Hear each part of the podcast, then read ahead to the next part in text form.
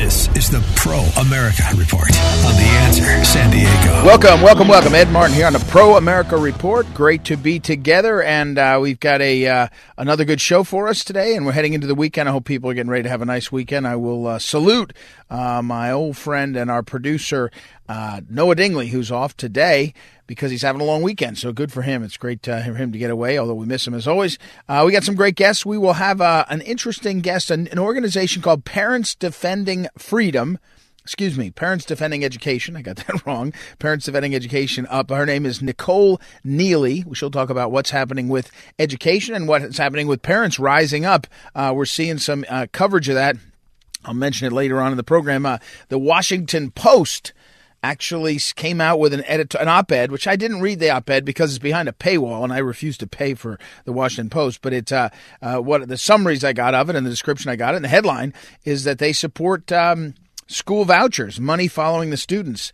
And uh, it's kind of an interesting thing that that would happen. And we'll also talk with our old friend, Professor Felipe Cuello. Uh, he's got a piece up uh, that is um, in uh, Postil Magazine, P O S T I L, uh, about. Um, the Euro Chinese Redux, and it's about uh, Viktor Orban and Hung- Hungary and uh, what's going on there with uh, China. So we'll talk with him, an expert on international affairs who worked uh, with the Trump campaign and then with the Trump uh, White House also. So uh, we'll get to all that. But first, what do you really need to know? What do you need to worry about? What do you do? what do you need to think through about what's happening? There are a couple stories that I don't think have gotten a lot of attention. One of them is political.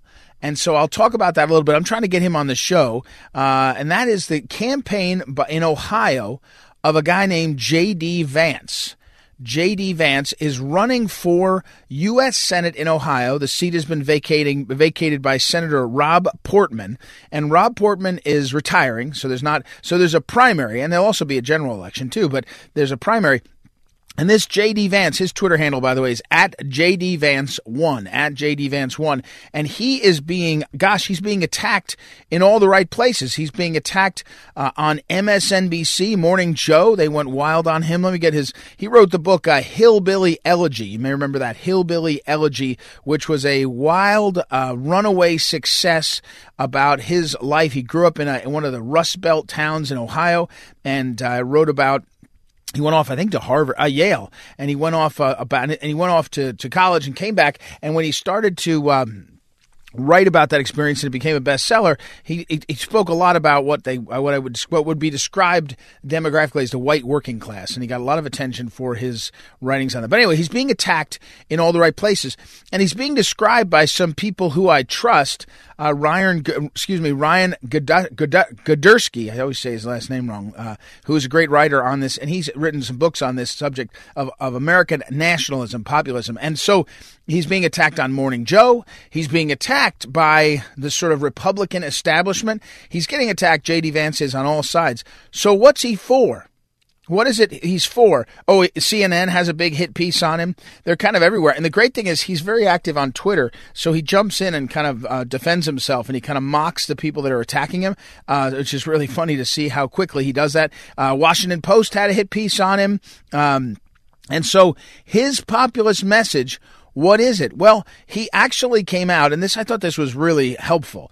Um, there has been a resurgence in the last ah, two weeks, three weeks of the old Republican sort of talking points on, you know, we're gonna we're for uh, tax cuts and we're for um, you know, kind of uh, the old, uh, sta- you know, established Republican lines that you'd say we're going to cut taxes, we're going to reduce the burden of, of the regulations and all that stuff.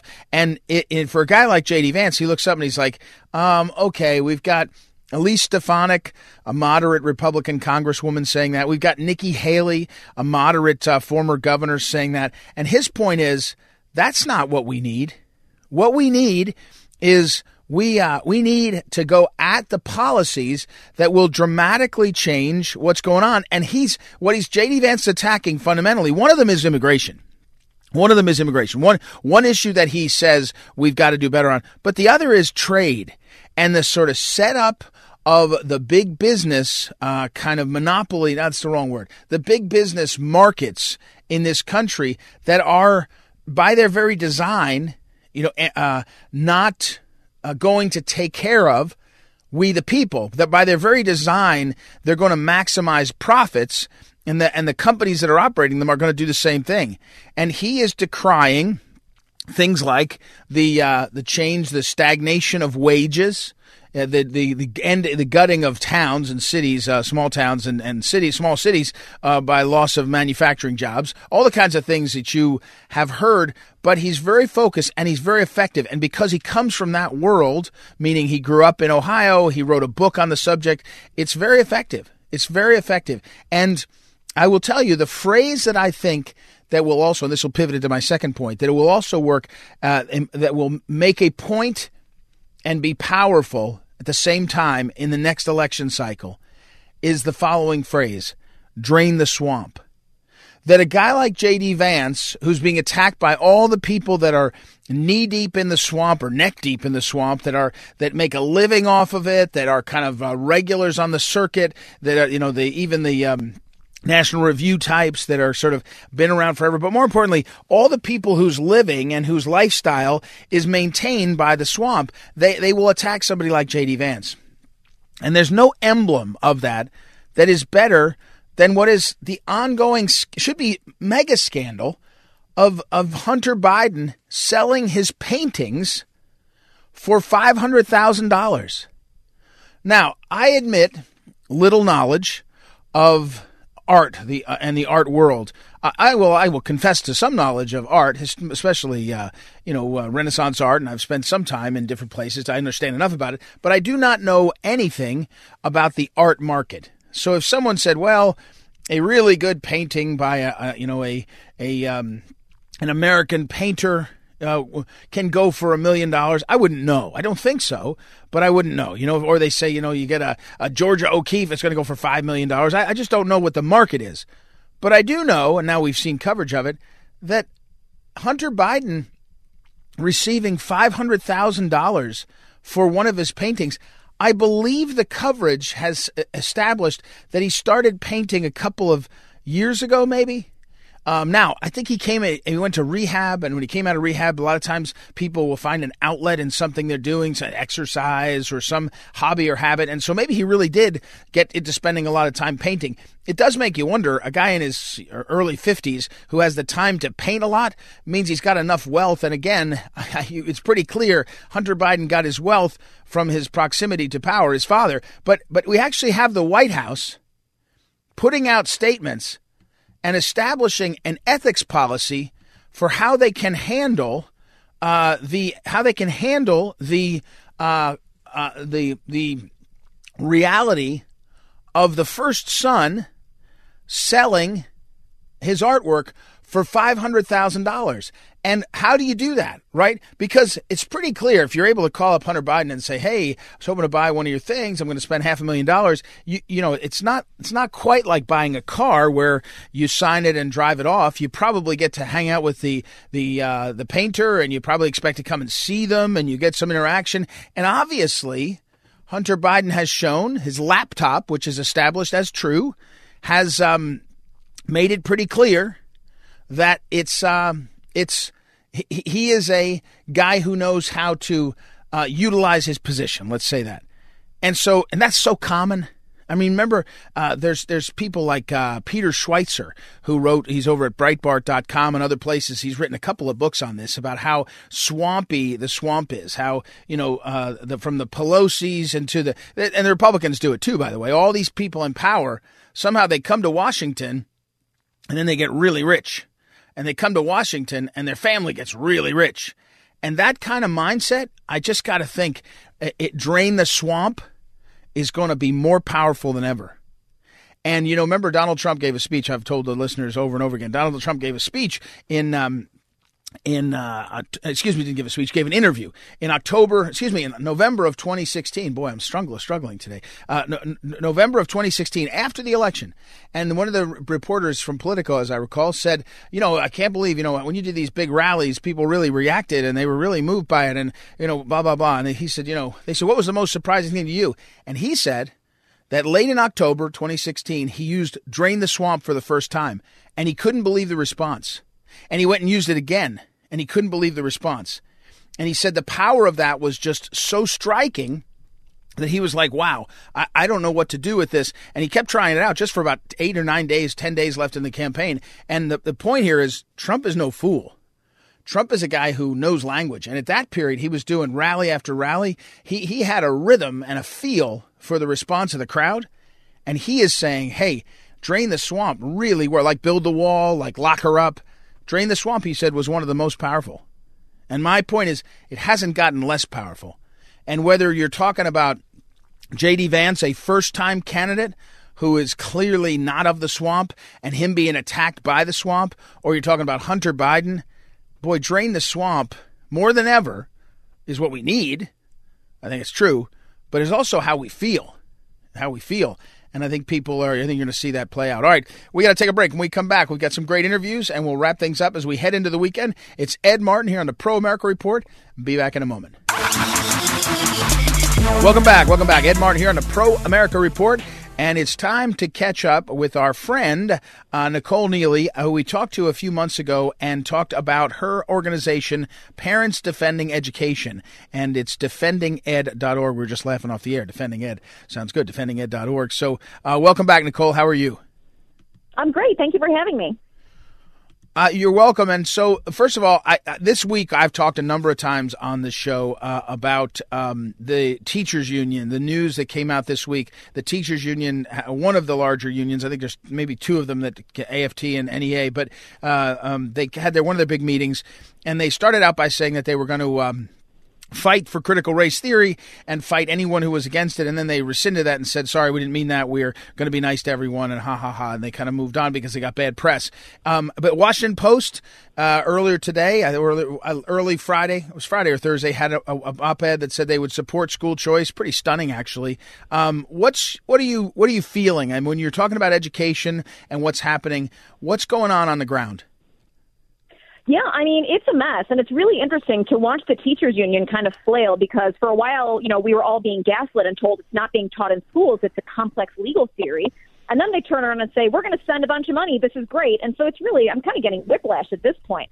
But, you know, I think what I always try to remind people is there are great teachers out there. There are bad teachers unions. And I think what we're seeing right now is bad teachers unions that are power hungry, that are money hungry, and they have every other priority in the world except for our children. And I think people they're starting to realize that and they're getting really fed up.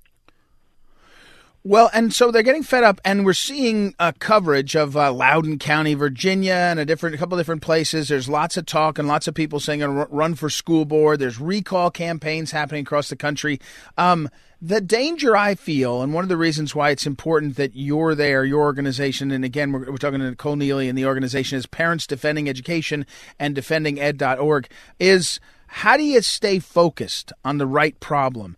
And um, for example, it feels like sometimes we'll get the school board in a place, and you'll read about it, to back off on one thing, and everyone will say, "Yes, yeah, see, we won." Uh, transgender bathrooms, let's say, and they say, "Okay, we're going to do something different than we were going to originally do."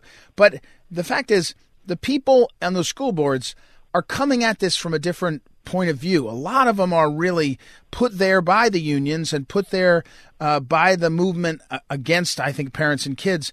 And people go and say, oh, we did well, we beat that back, or we changed that, and it's still going on. And my example would be critical race theory is horrendous, but so is the curriculum for 25 years in most of these schools.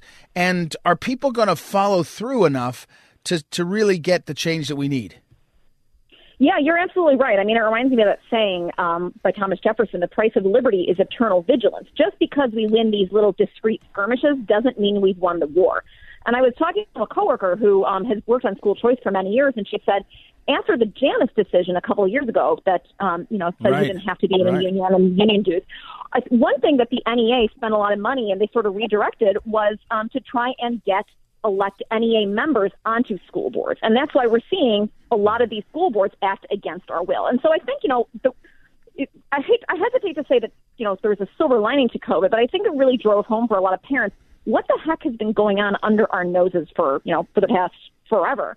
Um, and so I think people are sort of awakened to the fact that this is a threat.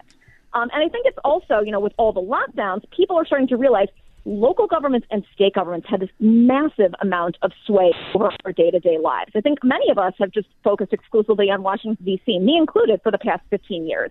But at the end of the day, we really, if we care about our children, if we care about our communities, we need to show up at the school board level. We need to show up at the city council level and not let these bureaucrats get away with murder. And that's why they're starting to fight so hard. And they're calling us, you know, astroturf and we're all right wingers. Um, no, we're just a lot of parents around the country who have seen what's going on, gotten really angry, and are not taking it. And they're they don't know what to do with that. We uh, let me, and, and I, I, agree. By the way, Nicole Neily, she, I should have said earlier, president and founder of uh, Parents Defending Education, and also uh, has worked in a, a, number of places on these issues. And her, her, organization, which people should check out, Defending Ed, defendinged.org, uh, to find out more. A national uh, organization, grassroots focused on reclaiming the schools, um, and especially it's it's different than the organization is different. I think it's important for people because you're saying reclaim the schools. It could be for school choice, it could be for the school boards, it could be whatever it fits the local community. Um, so, Nicole, back to your answer there. Um, I, I think you're right about if there's one if there's one silver lining about the COVID, it's that everybody had to sort of take a shock look at things they were doing. You know, their work life, commuting, and and then especially schools, other things.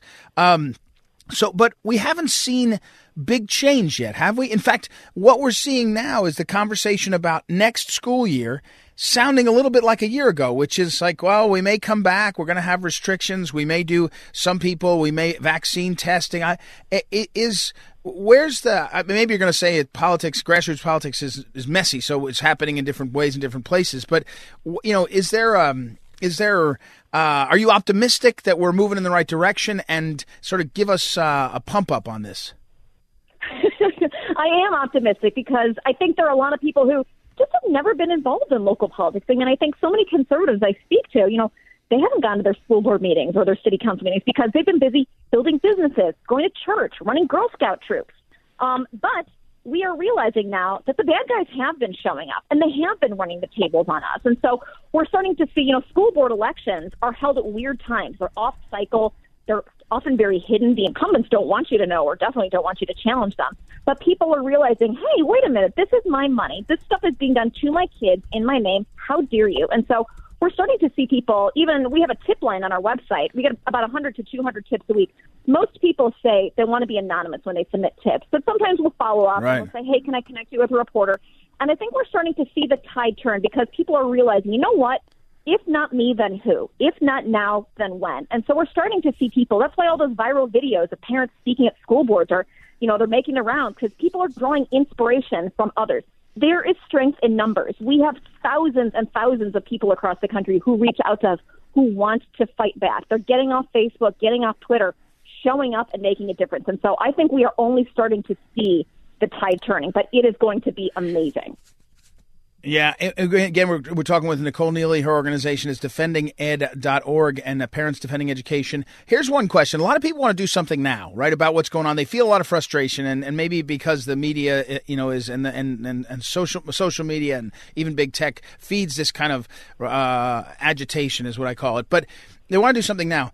Can you are, are people doing something? I've always wondered about this. Could can people locally find out their sunshine law or their FOIA law and and sort of do, ask the right questions? Is that a move? I see on your website one of the useful things is the indoctrination map, which is really clever. You can click on it, uh, bore down on this, and you can see in your area, your state, school districts what they're doing, the parental organizations. But is, is that FOIA? Is that FOIA movement? Because that drives bureaucrats crazy. If somebody asks for information in the right way. They have to respond.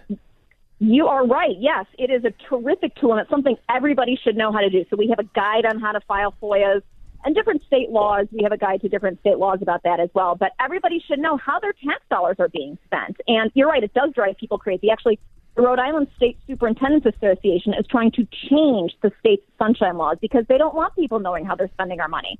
Um, but everybody should, yeah, file the FOIA, get the information, and share it, publicize it, figure out how much did they spend on these equity consultants when districts had less money to work with last year because so many of us pulled our children out of public schools, put them in private school, or homeschooled them. You have less money, yet you're still turning around and spending money on consultants that are ginning up a lot of hatred and division in the schools.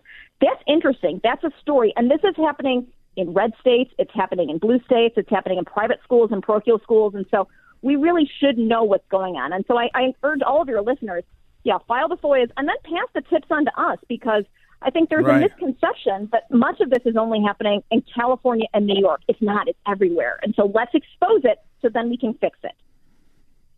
Yeah, I think um, I think you're right about that, and, and, and, people tend to sometimes that, that's another thing they do. They do something and they don't know where to send it or where to do it. I'm looking on the website. Where's the tip line? Where, tell me that tip line or how to get that on here because I want to put that up on social media too. Sure, it's um, if you go to um, get uh, yeah on the on the website, it's up in the right corner. Yep. There's join the movement, and then Oh, got it. Okay, yep. an incident. Yeah. So I yeah, got you. Yep, I see it now. Yep. Yeah. Send a hyperlink, you know, Great. whatever you know that's going on in your school, patch.com, anything, because then we'll get it out to other people.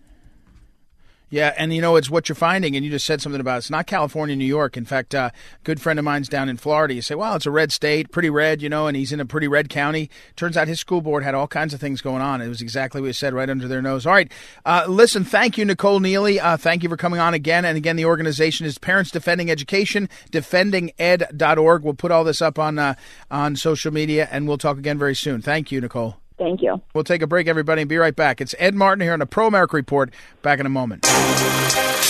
Welcome back. Welcome back. Ed Martin here on the Pro America Report. And great to have our old friend uh, Felipe Cuello, a professor of public policy at the Pontifical University in Santo Domingo. Uh, he's been very active in the Republican Party as a policy leader, uh, worked on the transition team for the Trump campaign in 2016 into 2017, and has worked all over the world. Has co authored a book with our great friend Ted Malloch, which is Trump's World, uh, which was out in uh, January 2020. And he's just a very good guy. And he's got a piece over at um, the Postil, the Postil, which I didn't know this site, but the, po- thepostil.com. You can correct me on that, and I'll, I'll talk about them in a minute. But the title of it is very interesting to me. A Euro Chinese Redux, the curious case of Viktor Orban. And so, first of all, welcome, Felipe, back to the program. How are you? Thanks for having me, Ed. Good to hear from you again. So, Yeah, um, it is, it is in Orban, the postil. the Postil, okay, good. The a- Postil, good. A I good uh, there's a good little story for that. It's something to do with the uh, notes that the monks would put in the uh, edges of their study Bibles. That's what a postil is. Oh, yeah, I see it now. So, Actually, I'm looking at it. That's right. That's Yeah, a, tell me. Uh, th- there was a big vote. Is the is the hidden uh, what is it? The buried lead in that story. There was a big vote Yeah. in Brussels on uh, human rights and whether or not to put some sanctions on the Chinese. And uh, the defector, which is the technical term uh, for uh, game theory for these kinds of situations, the defector in that vote was um, Hungary. And so it uh, it does it, it raises some questions that the uh, other 26 European countries would all vote the same way, and uh, Hungary would veto that particular uh, thing that was being voted on in that moment. And um, so I, I, I go through the permutations of uh, exactly whose interests are being uh, defended there. And as usual, we find that our uh, German allies aren't as good allies as we wish they were. as usual, is exactly right. Uh, we're talking again with Felipe Cuello. Uh, on this one, I was a little, I'm really interested. Orban, as you say, was the lone. It was. It's like the Security Council at the UN, and if somebody vetoes it, it knocks it out or has the has an impact. And but but at the same time, Orban finds himself being, I mean, wholeheartedly attacked by the European Union and its nations over his policies in his nation. The big, the most recent one is that uh, on uh, uh, LBG, LBD, LBTG, LBT, lesbian and gay issues. so that's he, actually, he, uh, that's actually a good story, Ed. The uh, so, so that's Yeah. with uh, a good tie-in for the Euro Cup, which uh, the Brits are about to win with uh, any luck on Sunday. but uh, yeah, what, what am I telling you? So it was uh, Hungary Germany that was playing that particular game. It was uh, I forget in which town in Germany it was, but basically the Hungarians said we're not going to the game if you light up the stadium in rainbow colors. And they put their foot down, and they got the rainbow uh, show taken down, and that was the end of that. And of course, Huh. they got criticized a lot for that, but it was, you know, based in uh, whatever laws they have in Hungary and yada yada yada. And basically, you know, they won the argument. I, I, you know, they, they, you got to learn to take a win sometimes as well. But yeah. So the and my and my point, that, uh, that and my point. he- side issue uh, is Yeah, not go ahead. really what it, what it's all about when you're talking about uh, stuff like China and whether or not they're uh, cooperating uh, with the uh, the fifth, the Chinese fifth column or something, right?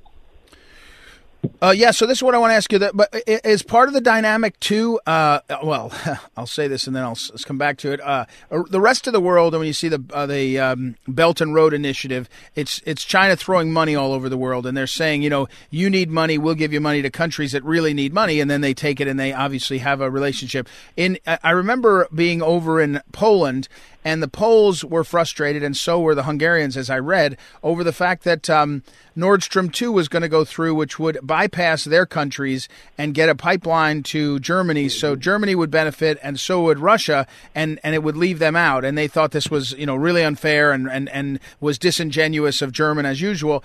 And my point here is these nations, uh, at least they either need money or they think they need money. Is that what's behind this? So the, the Greeks were the um, the usual example, but the, the difference is, of course, that the Greeks were actually much broker than the Hungarians are now. The Hungarians have actually been quite well governed uh, for this past 15 years or so when Orban has been in office. That's not so. My issue with Orban isn't uh, his his domestic policy. He's actually a, a conservative icon in a lot of ways, and I do go through mm-hmm. a bit of that in the piece. Uh, but mm-hmm. What uh, and, and I mean, I should uh, I should mention there have been more recent developments since that was published. So there is a whole mm-hmm. faction that shifted um, towards uh, a broad-based right-wing alliance of uh, European forces, which is something that Ted and I have been uh, advocating for uh, for a couple of years now. And it does include Orban, so you know maybe he's listening and uh, finally uh, playing for the team. Adjusting. But uh, that vote yeah. uh, that vote against the sanctions in China is very worrying. Is uh, and yet um, aren't some of the nations in the EU uh, sort of knee deep in uh, in the uh, the Chinese regime. Also, I remember being in uh, Verona, Italy, I don't know, two and a half years ago for the uh, World Congress on the Family, and reading the headlines that uh, that that Italy had signed off on basically a their own version of uh, Chinese investment, communist regime investment uh, to build roads and all. I guess who's not in the tank for China? Uh, that that is a that is a right question. Um, the with the Italians, I forget uh, the the specific case you're talking about, but the uh, coronavirus, uh, it must be remembered, came into Europe through Italy, and a a, right. a large uh, flux back and forth that uh, Italy and China have going on, or at least they did before the pandemic. so maybe that will make the Italians think a little harder about how they feel about the rest but um, it, it is it is complicated, Ed, because again with the with this Hungarian vote, it's not the Hungarian interests specifically that are being defended here. Hungary has very very little to do with China economically. They're not really taking uh, uh, much of that money. They have some deal with a university or something, which is still suspicious. Right. But you know that, mm-hmm. there are uh, countries that have sold half of the uh, well, I'm, I exaggerate, but they've sold large parts of land, which uh, is uh, puts their sovereignty into question in some in some ways. But uh, with the Hungarians, that's not what's going on.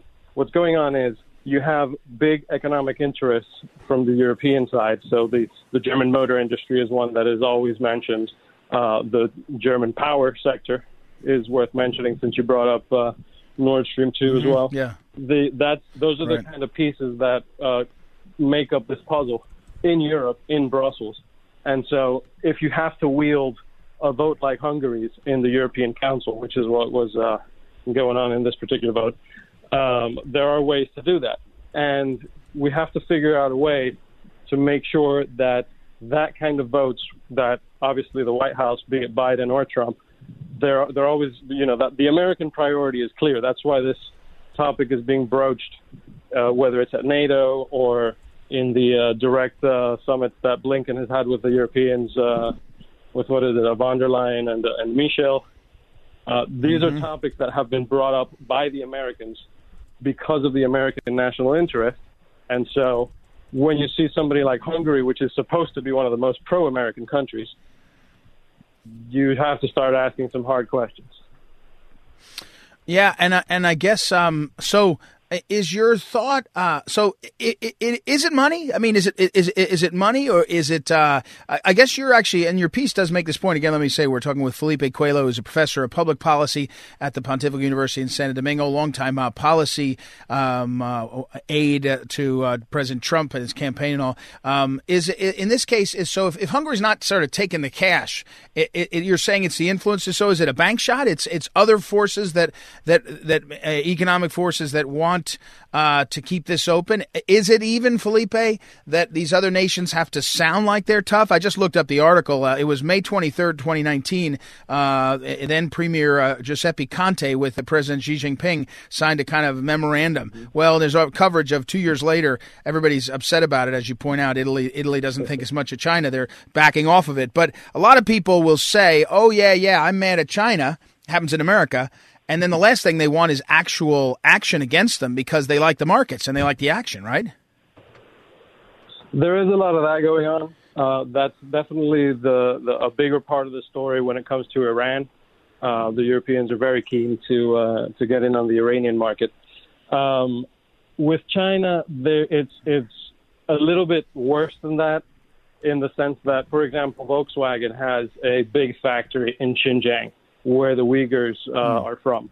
And so when you're talking about establishing the precedent of sanctioning over human rights concerns, uh, what is it, the, the, the, party boss of Xinjiang province or whatever, wh- whoever it was on that list, uh, you're, you know, the, the next round of those sanctions are going to end up looking at European executives from the car industry.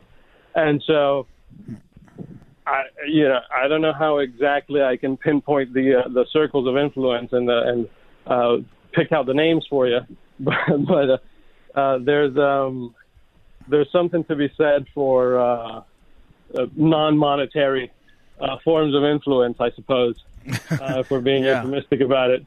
That uh, I, I don't know uh, the lob, the big lobbying offices or somebody with uh, with that sort of role hmm. of swinging yeah. votes might have. Yeah.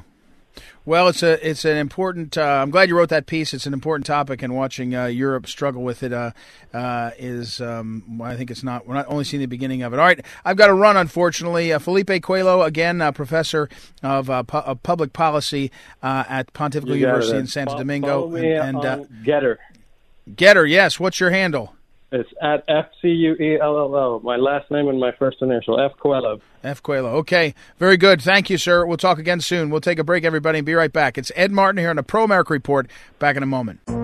This is the Phyllis Schlafly Report, a daily commentary continuing the conservative pro-family legacy of Phyllis Schlafly. Now, the president of Phyllis Schlafly Eagles, Ed Martin. Georgia Superior Court Judge Brian Amero ordered a forensic audit by independent experts of over 147,000 mail in ballots counted in Fulton County, which includes Atlanta, in 2020. It's no wonder that an audit was called for. Several unusual data points indicate that further investigation is necessary. Shockingly, few of the mail in ballots were rejected for invalid signatures, which is a common problem with mail in ballots. And the overwhelming majority of those ballots were counted in favor of Joe Biden. Donald Trump's team sought to monitor the initial post-election sham review of the ballots in Fulton County, but anti-Trump officials blocked access by Trump's chief of staff, Mark Meadows. Review of illegitimate mail-in ballots should have been open not only to Meadows, but to the entire public. After all, Democrats ran up an implausible 244,000 vote margin for Biden in that county alone. Such a blatant disregard for election transparency is the number one indicator of election inconsistency. Election integrity is a matter of enormous public concern. It should never be swept under the rug simply because the media declares one side to have won. This issue confounds the never Trumpers who fail to support election audits like this one in Georgia and the Republican review of many Arizona votes in Maricopa County. These election audits in Georgia and Arizona are an important part of restoring America's faith in our electoral system. A recent Reuters Ipsos poll demonstrates that most Republicans still view Donald Trump as the true winner of the presidential election. This independent poll confirms that 61% of Republicans feel that the last election was stolen, and the same number do not think that mail in ballots are counted accurately. Only by having fair and open reviews can we hope to root out and address any possible problems with the systems in our various states. If an honest audit turns up no signs of foul play, that's all the better. However, every state should be open to an honest review of their electoral practices. We all need to be willing to improve the systems that secure the vote for every American, whether that means more transparency, photo ID, or more restrictions on mail in voting. This has been the Phyllis Schlafly Report from Phyllis Schlafly Eagles. What's the best way to rekindle the spirit of Phyllis Schlafly and the grassroots movement she energized? In this digital age, patriots and pro family Americans can find insight and inspiration on our website, phyllisschlafly.com. Then share your own heart and mind on social media. So join us at phyllisschlafly.com and every weekday for the Phyllis Schlafly Report.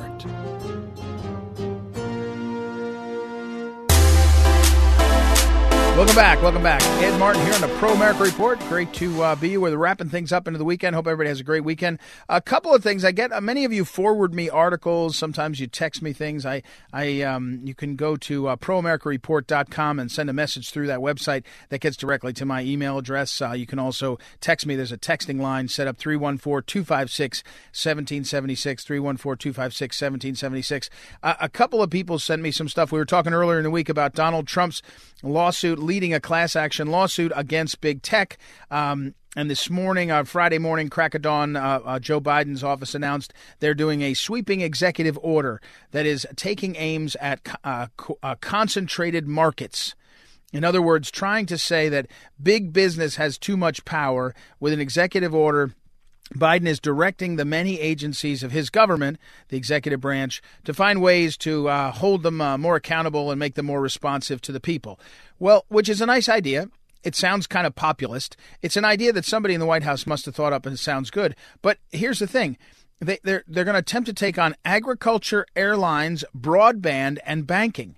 And all of them are fine. I mean, I, I think that I'm, I'm all for making it so not really for government doing this. I'm getting nervous about government, especially one branch doing it. But if the idea is to highlight where there's markets that are not operating very well, I'm for that. I'm not sure what they can do about it. Um, you know, there's a, a, order out there that will also impact prescription drugs. I'm not sure you can do much about that by executive order. But here's the funny thing. When President Joe Biden, it's not funny, but this is the interesting thing. When he rolls this out and all the coverage, and I went to the White House website and I looked at it, there's not a word about big tech. I mean, is there a more dominant market than big tech? Concentrated Amazon, Google, Facebook, Twitter? Is there anybody? Because it feels like the airlines, every time I've needed an airline, that I wanted to go outside of the sort of uh, uh, the broken, you know, uh, old-fashioned airlines. I, I go to uh, I go over and, and have a great time and find usually good rate, better rates at something like uh, uh, Southwest or even one of the newer. So it doesn't feel like that market is um, quite as unresponsive. Now, maybe the airlines are unresponsive. That seems true to me. They they don't respond to a lot of uh, of things. I'm not I'm not sort of um, I'm not speaking in favor of the airlines, uh, but this Biden effort, and again, one of our, our listeners sent this to me earlier uh, uh, on Friday. I'm not sure that's as big a deal as is, and hasn't gotten much coverage. So when someone said, "Isn't this good news?" Maybe, maybe. Here's another one though. We're going to pick this up next week. I am I'm so proud that many of the listeners have found it in their um, in their um, in their lives, I guess, and in their viewing habits to go over to the Center for Immigration Studies and keep an eye on Todd Bensman. He's a frequent contributor on the show, and uh, he comes on and he is the, uh, I think his title is Senior um, Security Fellow. Let me get it right. Uh, Senior National Security Fellow at the Center for Immigration Studies, and he has a piece. It's four parts. Excuse me. It's three parts uh, running on on the last in the last two or three days, and it's basically a follow up to his book and his book was published about a year ago. That book is called America's Covert Border War The Untold Story of the Nation's Battle to Prevent Jihadist Infiltration. Now, that was a broad uh, book. What he's writing about in these three in these three parts of this report, excuse me, it is four parts. I'm sorry, I thought it was. I was only seeing links to three on my notes. Four parts, and uh, he's basically reporting how the people coming across the border they're not even just uh, sex traffickers. They're not even just victims of sex trafficking. They're not even drug dealers only. We have national security, really, really bad guys. And he's reporting on that firsthand. And he's saying, look, here's bad guys that are there five there were five men that were detained from a Muslim majority country, Mauritania. They were trying to get into the United States through the porous border, and these were bad guys that we were not vetting because they were just we were just saying, well, if people are here and they look like they're migrants, they want to seek asylum, well, we'll have to just let them. We'll, we'll figure it out as they go. And John, and Todd uh, Todd Bensman has been making this point for a couple of years now and it's a very good one. And I'm glad to see it. One of our viewer, one of our listeners, sent that to me and said, "Here's Todd Bensman, our guy," and uh, exactly right, exactly right. And and you know um, that issue is it's just not going away. I mean, this is um, this issue is going to play out, I, I, believe, in the next few years. Immigration issue and illegal immigration and the, the border. It's going to play out in ways that you don't see. Yes, the volume of them is straining our system uh, but also the point that Todd, Bens- Todd Bensman's making about the impact um, of uh, on us uh, for national security. So watch for that. All right, we got to run. Everybody have a great weekend. Let me say uh, thank you. Noah Dingley's out. Uh, Christian is in as our producer. Thank you, Chris, for keeping us on track. Joanna for booking our guests. And you all for listening. Don't forget, visit proamericareport.com to find out more on some of these great interviews. And we'll be back on Monday. It's Ed Martin here in a Pro America Report. Talk to you then.